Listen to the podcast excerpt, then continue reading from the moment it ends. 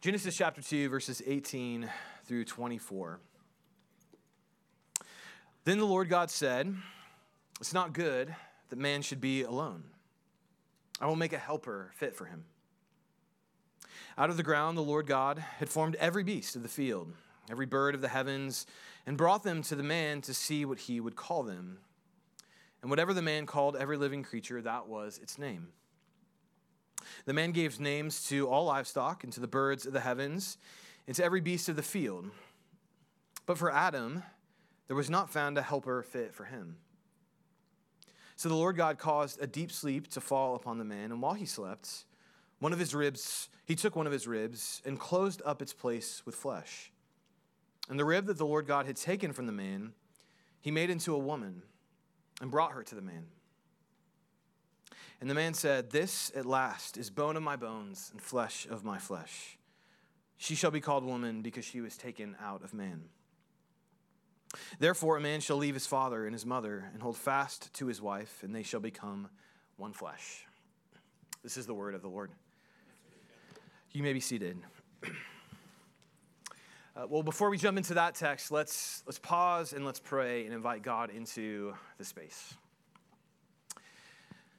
Father, we open your word to have you speak truth to us.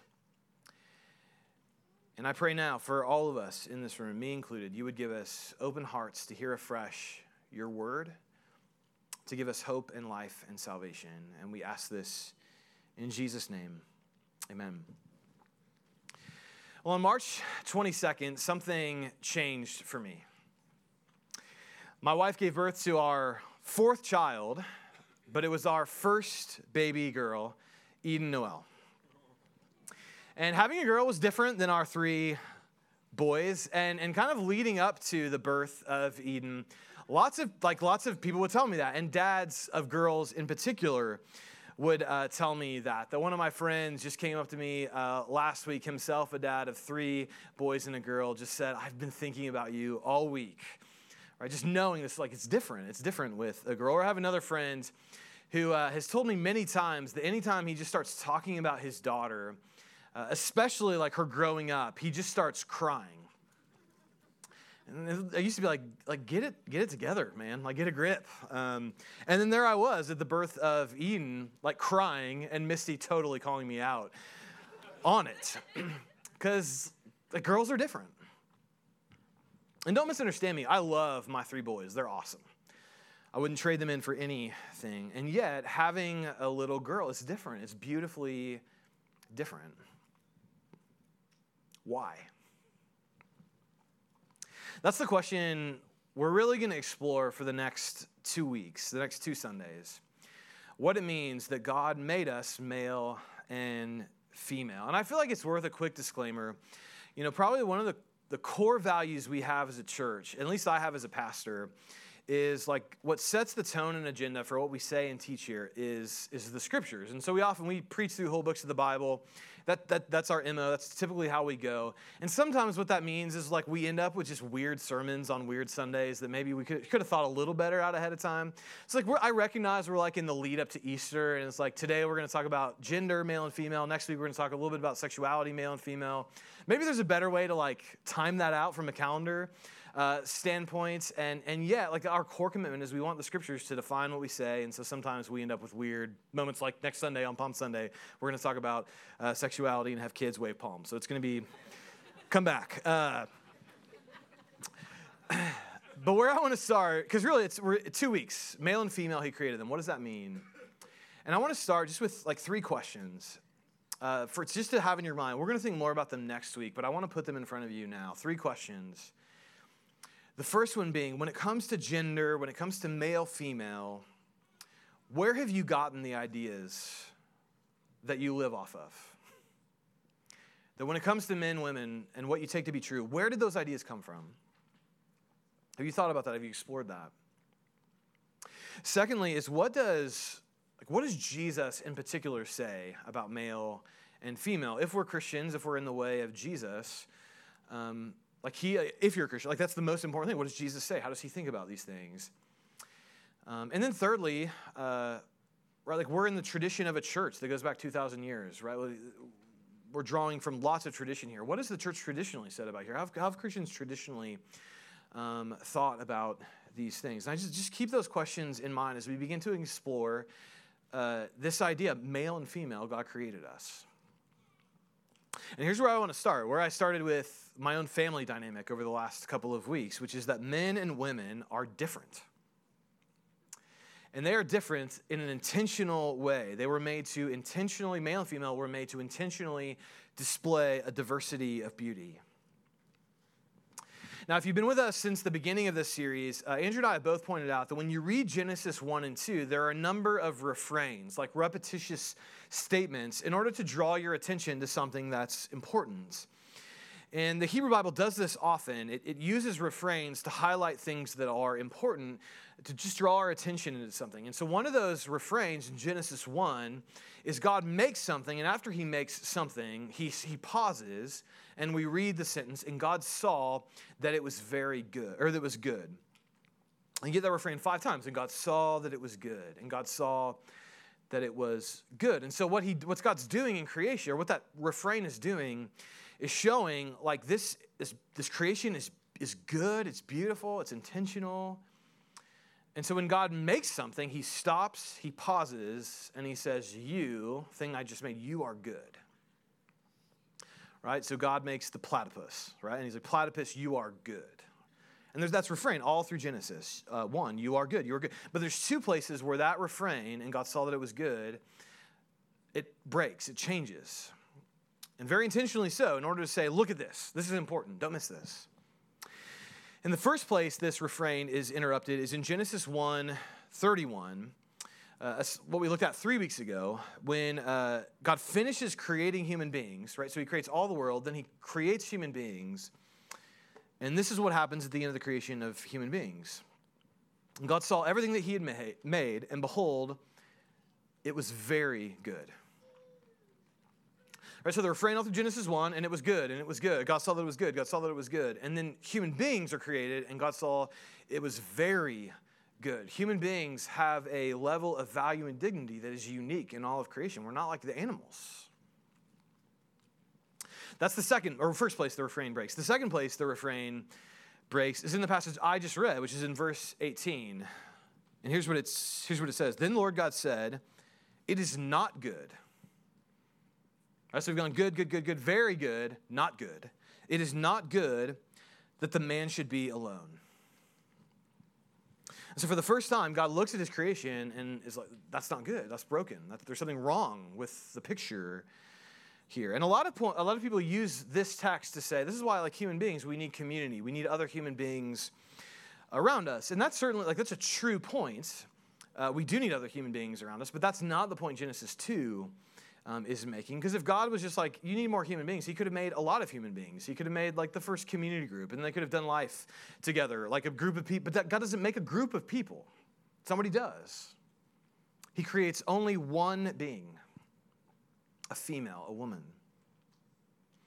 That God looks at the man and says, This guy needs help. And then he see, looks at the guy and he says, This is not good, right? And, and, but what this guy needs is not more people. He needs, he needs a woman, he needs a female. And this checks out. Uh, up until the, the birth, thanks, yeah. Uh, up until the birth of our daughter, uh, before we knew what gender we were having, our middle son, Micah, was very adamant that we were going to have a girl and that God was going to give us a girl because we didn't need any more boys. And so there was, there was one prayer he prayed. Went this was his prayer. He said, God, please give us a girl because we can't have one, two, three, four boys. That's too many. Right, that, that was his prayer, and that he already understands Genesis 2, right? He looks at a, a house full of boys and he's like, this is, there's something wrong here, right? This is, this is not good. It's too many. And, and so let's just sit with that for a minute that, like I've tried to let that idea sink into me this week that my, my world is incomplete, insufficient, not good without the female gender, without women. And this is not just about like marriage, although obviously this has incredible implications for marriage. Like God would want me to, to, to look at my wife Misty and say, life without her is, is not good. Right? You have no idea how much you need her, no much idea she complements you. And yet it's, it's not just about marriage. This is this is a male-female relationship. And so if you are a man, you need uh, you need your wife or you need your mother, your daughters, your sisters, your sisters in Christ in this community. You need the opposite gender because a life with only, only male, only female, not good. And, and similarly, women need, um, if, if they're married, their husband or their father, their, their brothers, their sons, the brothers in Christ in this community. We need good members of the opposite gender in our lives because without that, it's not good that God could not create a good world that did not include both male and female. A world of only men is not good. A world of only women would be not good. A meaningful, beautiful creation that's very good is male and female. And so let's go back to my, my question. What, okay, what is it about girl that's, that's different? And the first thing I want to speak to with that is, is, you know, going back three weeks ago, one of the things we leaned into a little bit is that when God makes men and women, he, he intentionally uh, says men and women both image God. And so there, there's a sense in, in the ancient Near East culture, culture, most people didn't believe that. They just thought one uh, male figure, probably the king of the local nation state, only that person was the image of God. And yet in the Hebrew understanding, every man, every woman image God. And so, in one sense, there's just like a radical equality between men and women. They both image God um, in their own way. And so, what, what does that look like? What does it mean to be a man in the biblical sense or a woman? Like, what is biblical masculinity or what's biblical femininity? And that would be, that's, I've been thinking a lot about that. I wish I could just have preached that sermon, and that's a sermon worth preaching. But I just want to lean into like a couple of big themes. Like, what does it mean to be a man in the sense of the Bible? What does it mean to be a woman in the Bible? And and really just sticking with Genesis 2 for this moment. And, and in Genesis 2, when it comes to being female, uh, the Hebrew word used to describe the, the woman that is created for the man is the Hebrew word ezer. Uh, it's translated as help in, in English, which, which can sound weak, right? It can sound like a servant or like someone who's less important than the, the person that they are, are helping. Um, and yeah, Ezer in Hebrew is not a, it's not a weak word um, at all. And if, if you read through the rest of the Hebrew Bible, the primary uh, use of Ezer is to describe um, God helping people when they are, are weak or in danger. Um, and so one of the best ex- illustrations of this is Psalm 70, verse 5. Uh, here's what Psalm 70 says, using this word. The psalmist writes, uh, But I am poor and needy. Hasten to me, O God. You are my help, my Ezer, my help and my deliverer. O Lord, do not delay. An Ezer is, is there for you when you're weak, when you're poor, when you are in need. To nurture you, to care for you, to keep you safe, nurture you back to life. And so, biblical femininity in, in, Genesis 2, what the female does is project strength and safety and nurturing help when there's, vulner, when there's vulnerability, when there's, there's danger. It's not a weak word at all. So that's that's Genesis 2 from a, a feminine you know, perspective. In terms of the masculine perspective, um, Genesis 2 is, is, is interesting because the female is created differently than all of the other elements of creation that we, we see in Genesis 1 and 2.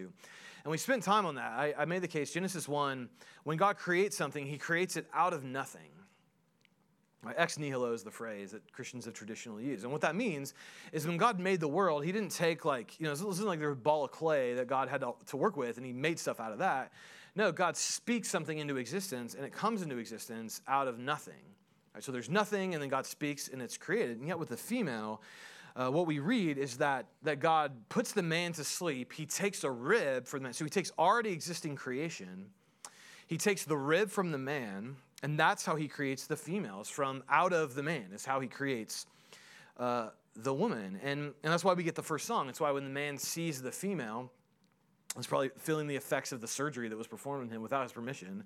Um, and he's hurting, right? And he looks out, he sees this, this female, and he, he composes the first love poem of all time. This at last is bone of my bones and flesh of my flesh. She shall be called woman because she was taken out of man. And so the female being comes into existence out of the man giving up his own physical life, probably through pain and, and if there was blood, like, like through a physical part of himself being removed, so that she can have she could have life, creation.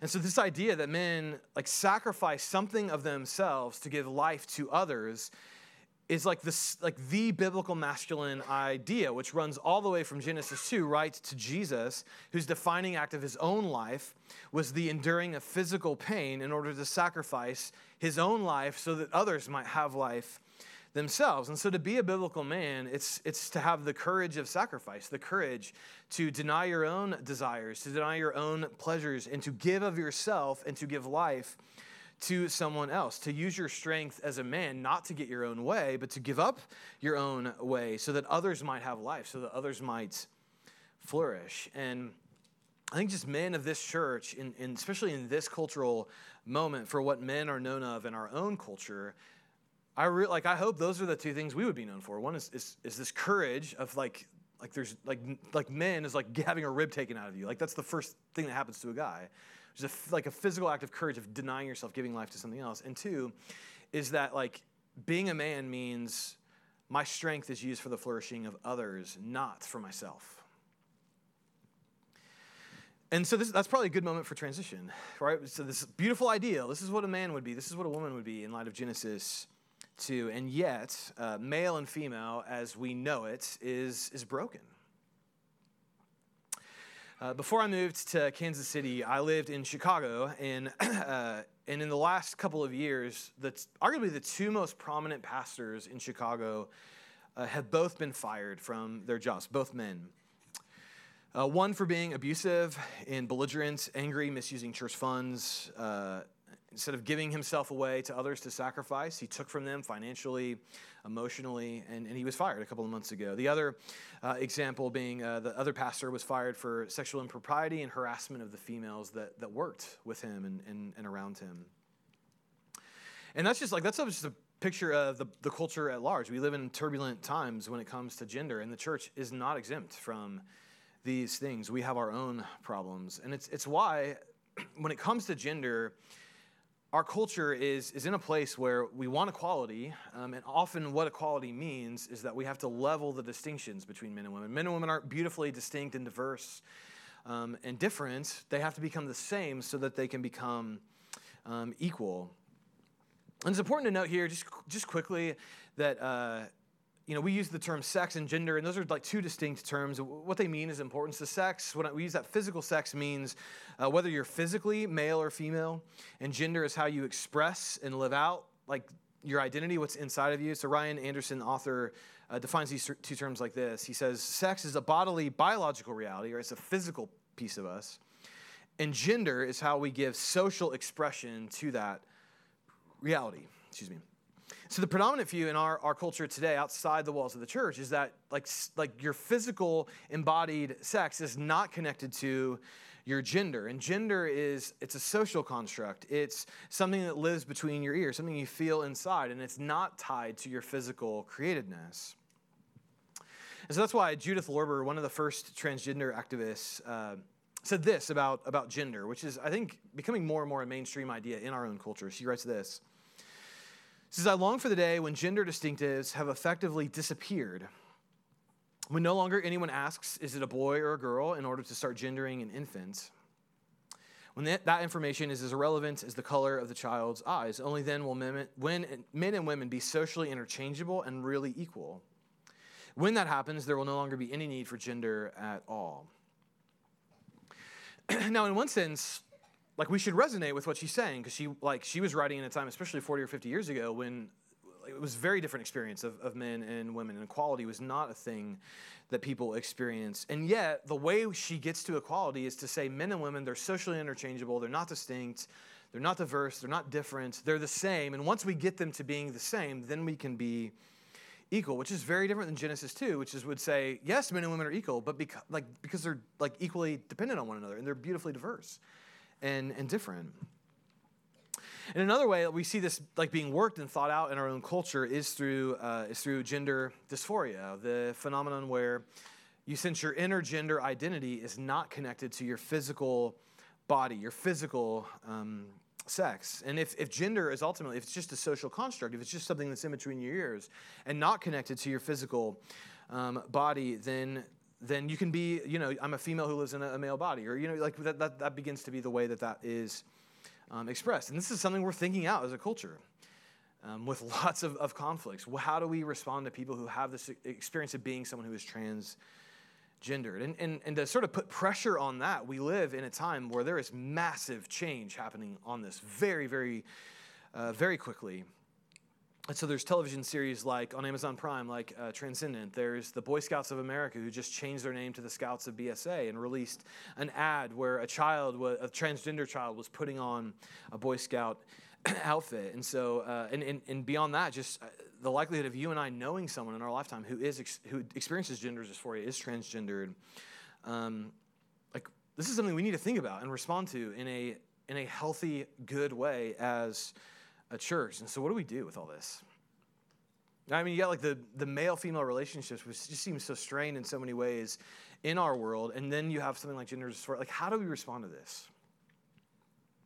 And anytime I get there, it's like the best place to go is Jesus. And, and Jesus says something I think that helps us with this. Um, in, in, Matthew 19, Jesus is asked a question that's meant to sort of trap him and, and get him into trouble.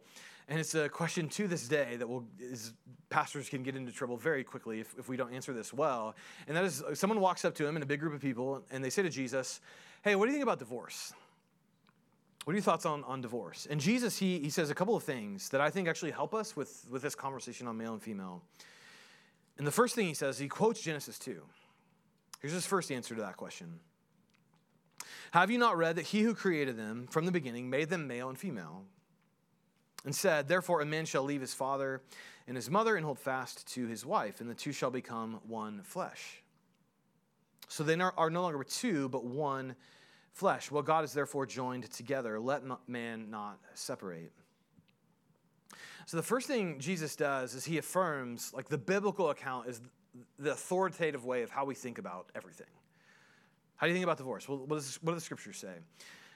but also what he says there is to, to say that in marriage in particular when a male and female unite there's something that happens through the, the uniting of two bodies physiologically like just physically like spiritual like that, that one flesh is created out of those two flesh and so he gives credence to this idea in Genesis 2 that like male and female aren't just irrelevant categories that don't matter, that are insignificant. But he's like, no, we're like deeply intertwined with one another. And when they come together in marriage, like there's a way, like you just can't separate that without enormous pain or, or, or hurt. And so Jesus affirms the Genesis 2 story that we're in, like our physical bodies and genders of, of or our physical bodies and sex, like they matter.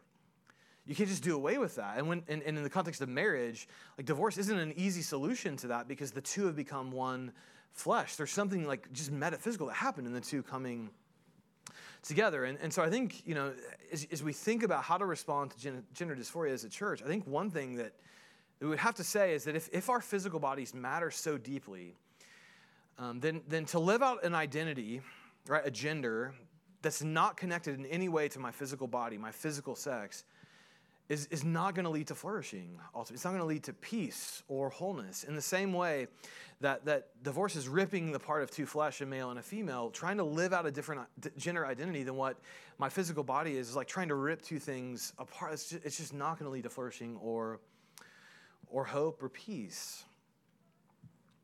And Paul McHugh, who ran the gender identity clinic at Johns Hopkins for a number of years, um, was on the front lines of the, the transgender conversation and how to respond medically to, to people who have this experience. And, and they were, that hospital was, some of the, was one of the first to perform uh, reassignment surgeries and help people transi- transition from one gender to another physically as well as, as in their identity. And Paul McHugh got to a place where he stopped performing those surgeries because what they found was after the surgery was completed and someone had completed that transition physically, uh, it, didn't, it did not help them. Um, like in social integration and physical and, emotional well-being that like transitioning from one physical gender to another it didn't it didn't solve the inner tensions that those people were already experiencing, which is why he stopped performing those surgeries. He thought he was actually doing harm and, and trying to, to hold this out as a cure, and it wasn't working. And as a Christian, for him, Genesis 1 is, is my authoritative narrative, like in understanding the world. Like, that's not surprising to me that if, if someone has an experience internally that their gender is different than their physio- physiological or their physical sex, there's just not going to be an easy solution to that, right? There's not going to be, uh, hey, go have this or take this, and it all goes away, right? That, that, that's, that's a deeply integrated uh, tension that is going to take a lot of work to think through and wrestle through. And as a Christian, it's why I, I don't think it's it's ultimately helpful just to say, well, just transition and all the problems go away because our, our physical createdness matters. And when God makes us a particular uh, biological sex, to, to live out a different gender than that is going to introduce enormous tensions that won't lead to peace. And, and so that, that's a part of, of, of the conversation that our culture would have probably enormous trouble um, with. And yet, Jesus doesn't stop there. Right? He gives this very hard teaching, and then the disciples pipe up and it was like, that, like, this sounds impossible. No one can do this. And Jesus, here's what he says next to his disciples. After they hear him teach this about marriage, they say this, or Jesus says this to them after he, they say, No one can do what you just said. He says this. He says, Not everyone can receive the saying.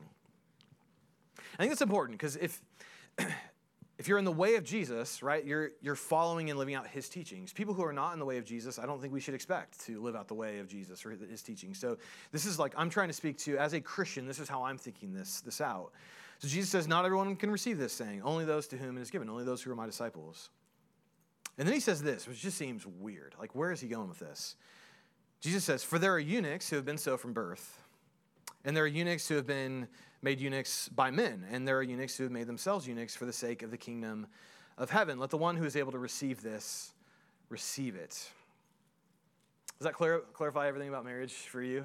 Like, you go see, like, why does he talk about eunuchs? Um, here. And you have to think, like, what are eunuchs? Well, eunuchs were people who had most li- had had their physical bodily representation of their gender destroyed. Most often against their own will, most often by a king or, or someone in power who wanted them to be, be kind of kept in place. And so these are people who could not have been married in the traditional Genesis 2 sense. So Jesus gives this very like direct teaching about um, male and female, he created them. This is the design. This is, this is what you're to live into. And then he goes and he recognizes and speaks to and for people who are not in that experience, who, who can't live into that design anymore because Jesus is compassionate.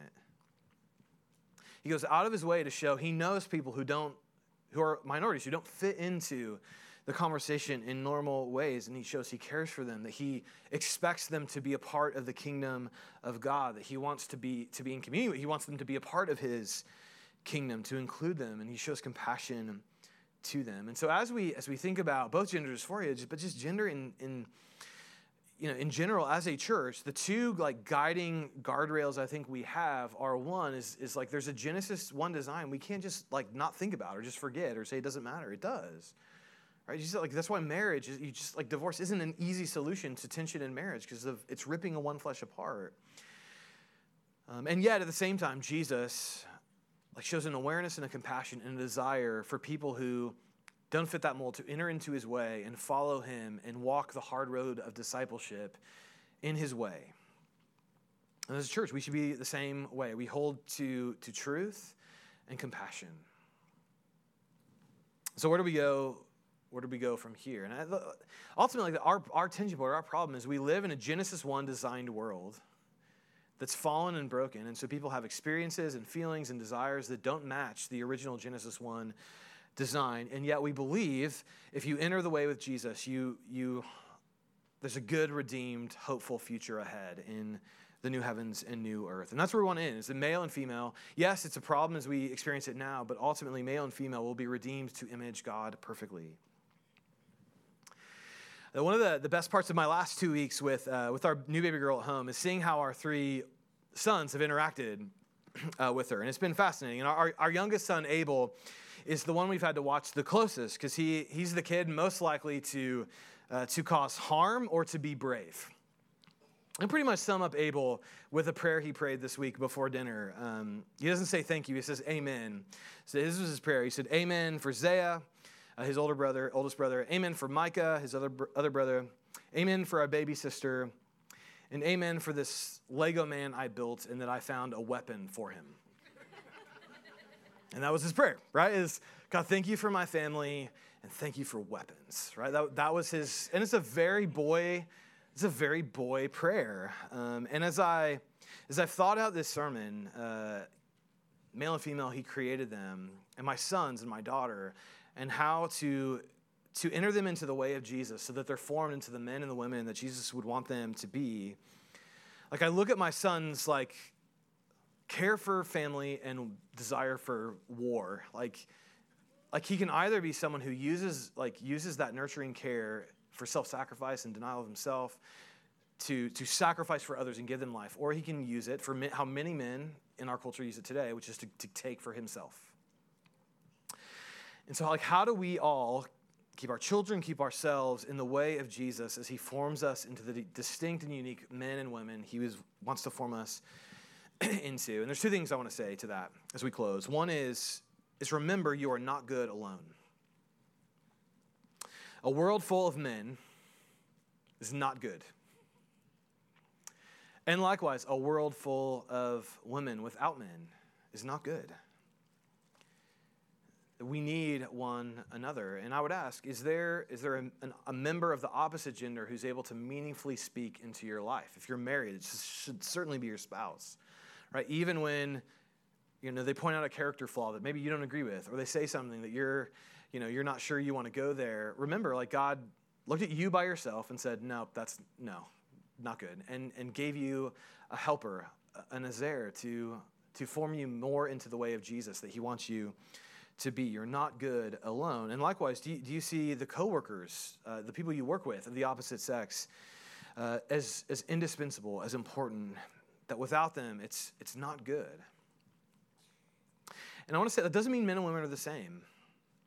I think, I think the unique contribution we have, we can make as a church is on the one hand, we say men and women are not socially interchangeable. They're, they're not the same. They're different. They're beautifully diverse and distinct and different.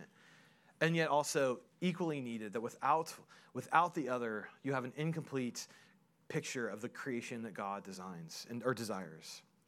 We need one another. You're not good alone. That's one. And then two is, is let Jesus form you that if you are if you're a man, what kind of man does Jesus want you to become?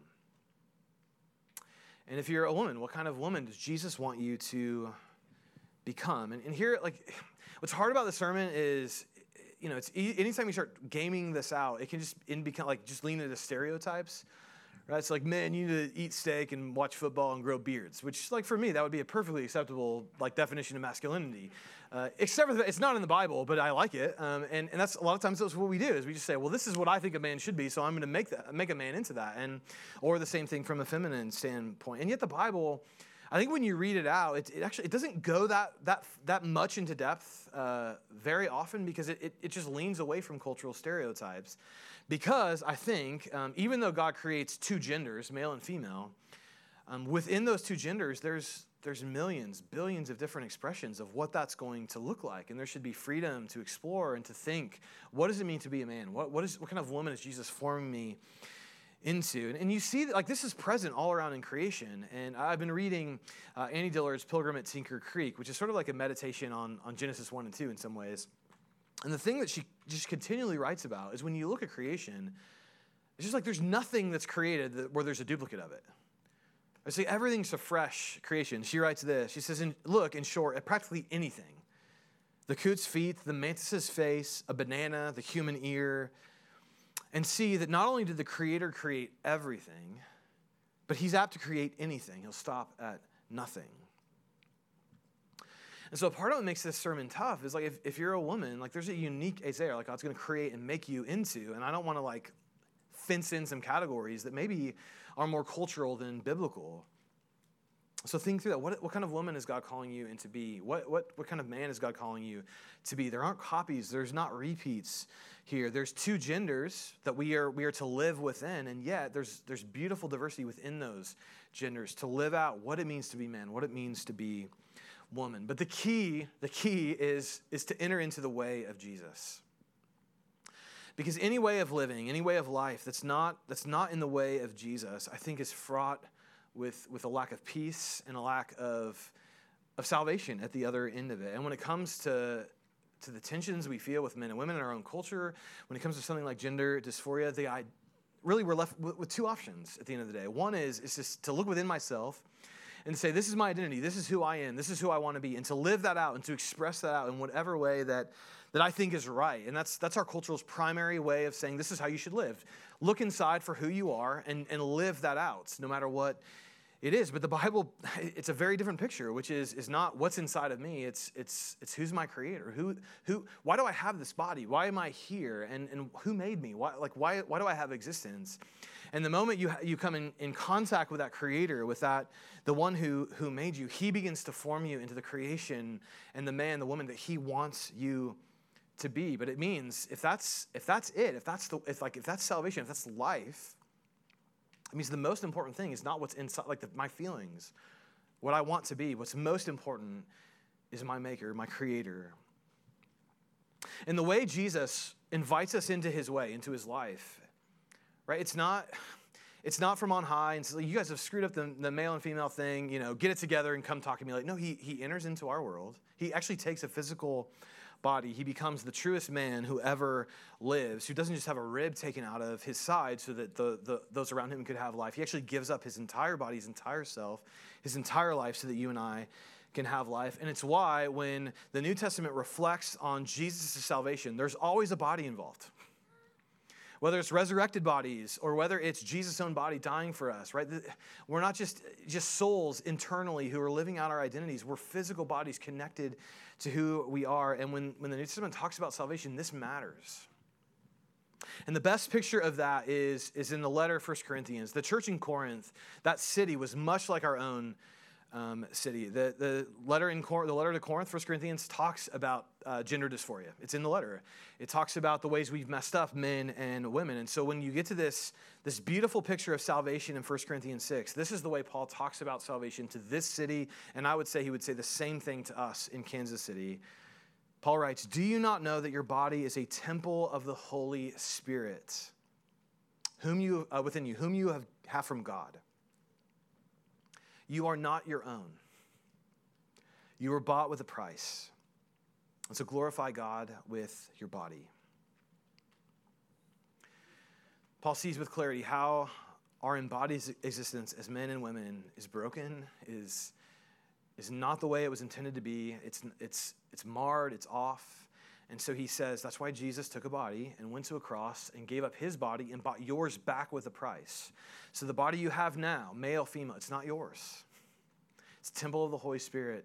It, it was paid for by the blood of Jesus to redeem you, to make you whole, to make you into the man, the woman that he is calling you to be. Let's pray.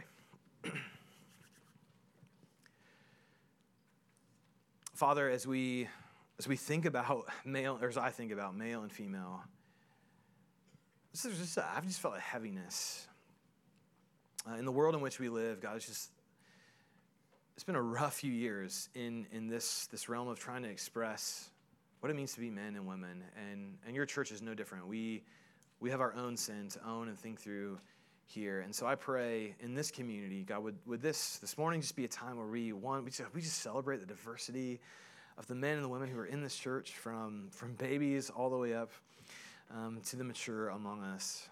God, how beautiful it is to be male and female in this world.